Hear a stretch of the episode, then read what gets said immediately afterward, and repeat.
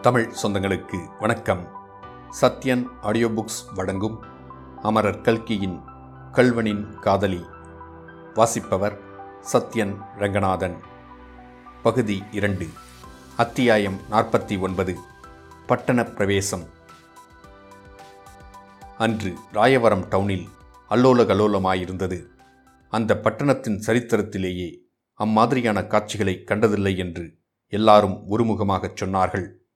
இரண்டு மாதத்திற்கு முன்புதான் அந்த ஊருக்கு மாற்றலாகி வந்திருந்த சப்ஜட்ஜ் சத்யநாத பிள்ளை கூட இந்த ராயவரம் இம்மாதிரி காட்சிகளை என்றைக்கும் பார்த்ததில்லை என்று சத்தியம் செய்ய தயாராயிருந்தார். அந்த பட்டணத்தில் வசித்த சகல ஆண்களும் பெண்களும் குழந்தைகளும் அன்று காலை முதல் தெரு வீதிகளிலேயே நின்றார்கள். எங்கே பார்த்தாலும் ஒரே விதமான பேச்சுதான். முத்தையன் பிடிபட்டு விட்டானாம். அவனை இங்கே கொண்டு வருகிறார்களாம். ஆச்சி சுங்கான்கேட் கிட்டத்தட்ட வந்தாச்சி. உடம்பிலே முப்பத்தி ரெண்டு குண்டு பாய்ந்திருக்காம். அறுபது போலீஸ்காரர்கள் சூழ்ந்து பிடித்தார்களாம். அவ்வளவு பேரையும் திமிரிக்கொண்டு போக பார்த்தானாம். வீரன் என்றால் அவனல்லவா வீரன்? இப்படி பலவிதமாய் பேசியவர்கள் எல்லாரும் ஒரேயடியாக முத்தையனிடம் அனுதாபம் காட்டியதுதான் மிகவும் ஆச்சரியமான விஷயம். அவனிடம் இருந்த கோபம் பயம் எல்லாமே போயே போய்விட்டன. அவனுடைய துணிச்சலையும் தீரத்தையும் பற்றிய வியப்பும் அவனுக்கு நேர்ந்த கதியைப் பற்றி இறக்கமுந்தான் மிஞ்சி நின்றன. உலகத்தில் ஒரு மனிதனுக்கு நேரக்கூடிய அதிர்ஷ்டங்களில் கஷ்டம் வருவதைப் போன்ற அதிர்ஷ்டம் வேறொன்றுமில்லை. அப்போதல்லவா அவனைச் சூழ்ந்திருப்பவர்களின் தயாள சுபாவம் நன்கு பிரகாசிக்கின்றது? அப்போதல்லவா அவன் மற்றவர்களின் அன்புக்கும் அனுதாபத்திற்கும் பாத்திரமாகிறான்? அப்போதே என்றோ அவனுடைய குறைகளையெல்லாம் ஜனங்கள் மறந்து அவனுடைய குணங்களை மட்டும் நினைத்து பாராட்டுகிறார்கள்? இதைவிட ஒருவனுக்கு வரக்கூடிய அதிர்ஷ்டம் வேறென்ன இருக்கிறது? நேரம் ஆக ஆக வீதிகளில் நின்ற ஜனங்களின் பரபரப்பு அதிகமாயிற்று. அவர்கள் பொறுமை இழந்தார்கள். இளம் பிள்ளைகள் வீதிகளில் குட்டிக்கரணம் அடித்தார்கள்.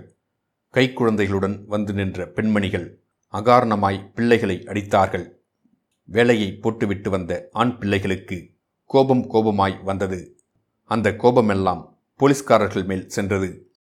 அன்று ராயவரத்தில் இருந்த ஒவ்வொரு போலீஸ்காரனும் சிறிது மார்பை பார்த்து கொண்டுதான் நடந்தான்.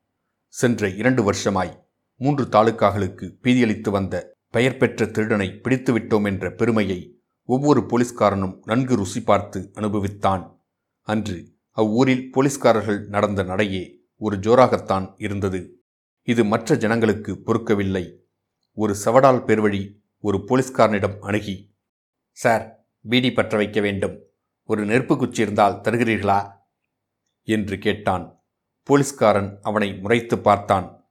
கூட்டத்தில் இருந்த ஒருவன் அடே போலீஸ் புலி முறைக்கிறதடா? என்றான். புலியை பார் புலியை. ஒரு திருடனை பிடிக்க நாற்பது புலிகள் வேண்டியிருந்தது என்றான். இன்னொருவன் புலியா பூனையா நன்றாய் பாரடா? என்றான். மற்றொரு ஹாஸ்யப்பிரியன் சிவப்பு தலைப்பாவை தட்டி எறிங்கடா?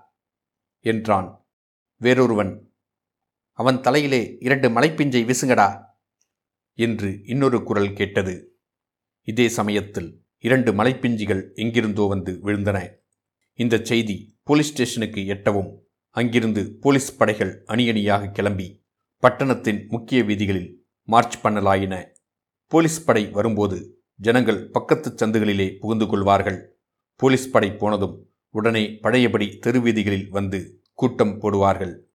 இப்படி ரகளைப்பட்டு கொண்டிருக்கும் போது முத்தையனுடைய ஊர்வலமும் வந்துவிட்டது. பூங்குளத்திலிருந்து அவனை தூக்கிக் கொண்டு வந்தார்கள். ராயவரத்தை நெருங்கியபோது இங்கிருந்து ரிசர்வ் போலீஸ் படை போய் அவர்களுடன் சேர்ந்து கொண்டது. ஆகவே நாற்பது ஐம்பது போலீஸ்காரர்கள் படைசூழ முத்தையன் இன்னும் சொர்ணையற்றிருந்த முத்தையன் ராயவரத்தில் பிரவேசித்தான். இந்த ஊர்கோளம் சப்ஜெயிலை நெருங்க நெருங்க ஜனக்கூட்டமும் அதிகமாகி வந்தது. இதற்குள்ளே சுற்றுப்புறத்து கிராமங்களிலிருந்தும் ஜனங்கள் வந்து சேர்ந்துவிடவே கூட்டம் இருபதனாயிரம் முப்பதனாயிரம் என்று ஆகிவிட்டது. எல்லாரும் முத்தையனை பார்க்க வேண்டுமென்று ஆசைப்பட்ட காரணத்தினால் ஜனக்கூட்டம் போலீசாரை மேலே போக முடியாமல் நெருக்கிற்று. போலீசார் அவர்களை அதட்டி உருட்டி விளக்க வேண்டியிருந்தது. இந்த சமயத்தில் மறுபடியும் எங்கிருந்தோ ஏழெட்டு கற்கள் வந்து விழுந்தன. இதனால் போலீஸ்காரர்கள் ஆகாயத்தை நோக்கி துப்பாக்கி பிரயோகம் செய்ய வேண்டியது அவசியமாயிற்று. அவ்வளவுதான். துப்பாக்கி சத்தம் கேட்டதோ இல்லையோ?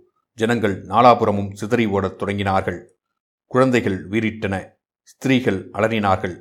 ஆனால் பத்தே நிமிஷத்தில் அவ்வளவு கூட்டமும் இருந்த இடம் தெரியாமல் போய்விட்டது. துப்பாக்கிச் சத்தம் கேட்டபோது முத்தையனுக்கு சிறிது உணர்வு வந்தது. அவன் உடனே பக்கத்திலே கிடப்பதாக அவன் எண்ணிய ரிவால்வரை எடுக்க கையை நீட்டினான்.